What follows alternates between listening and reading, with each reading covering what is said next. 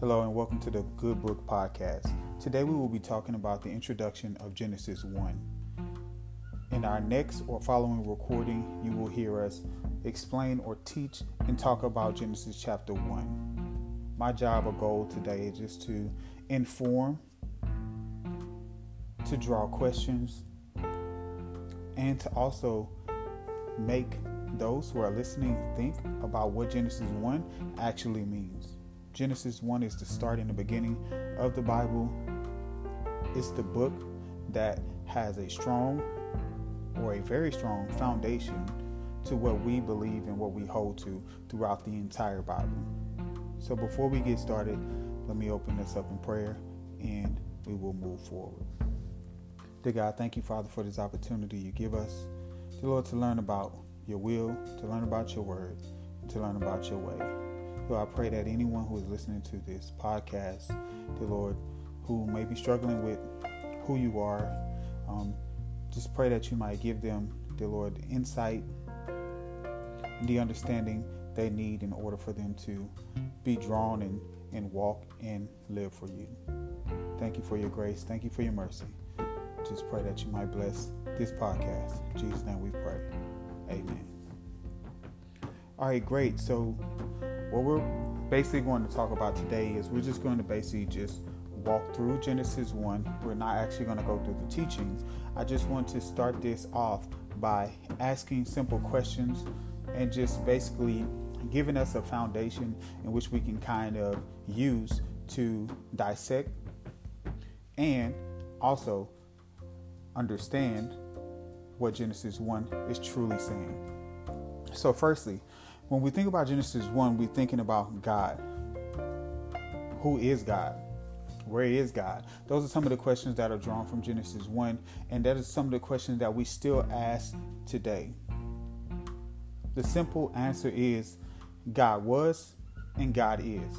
God has always been. God is not like mankind. He is not human. He is a spirit, as the Bible says, and those who worship him must worship him in spirit and truth. So God is, God was, God has always been. And so therefore, we don't think of God like we think of ourselves or our human nature. We think of God as that which is spiritual. So when you're going through Genesis one, you need to pay attention to the attributes of God, who God truly is, and God is a spirit. We don't debate about anything else or anyone else who we said was once alive.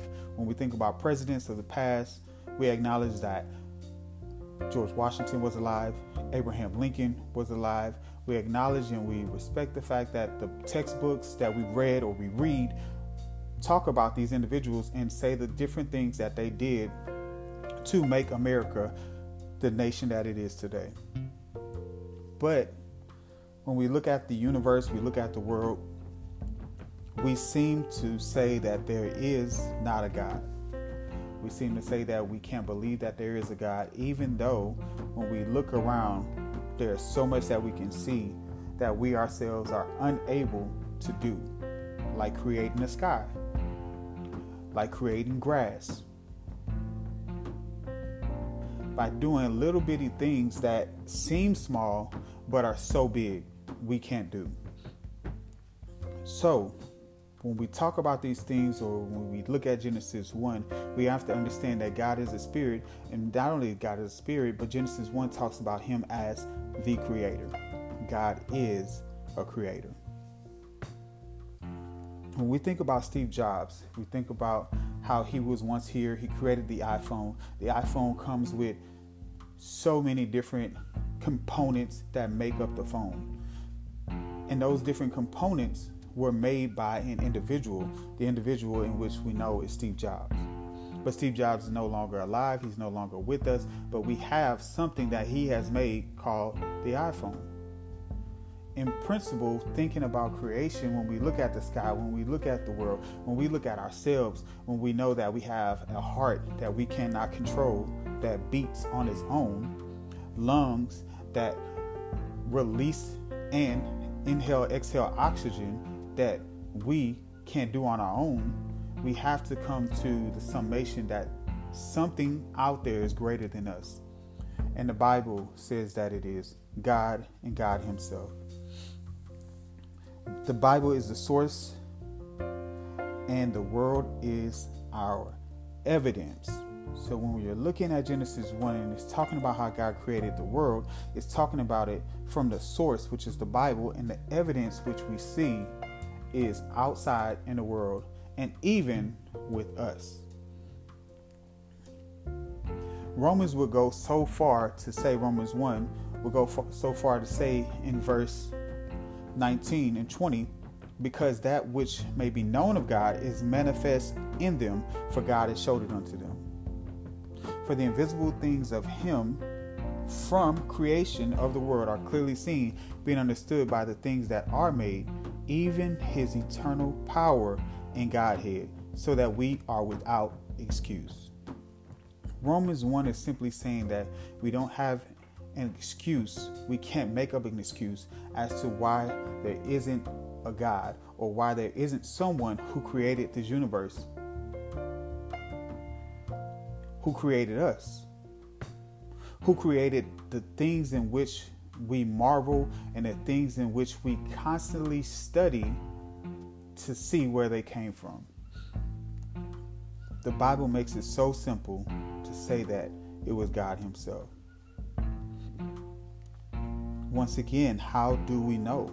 We know by the evidence in which we see when we go out into the world. We know by the evidence in which we see in ourselves. We have limitations.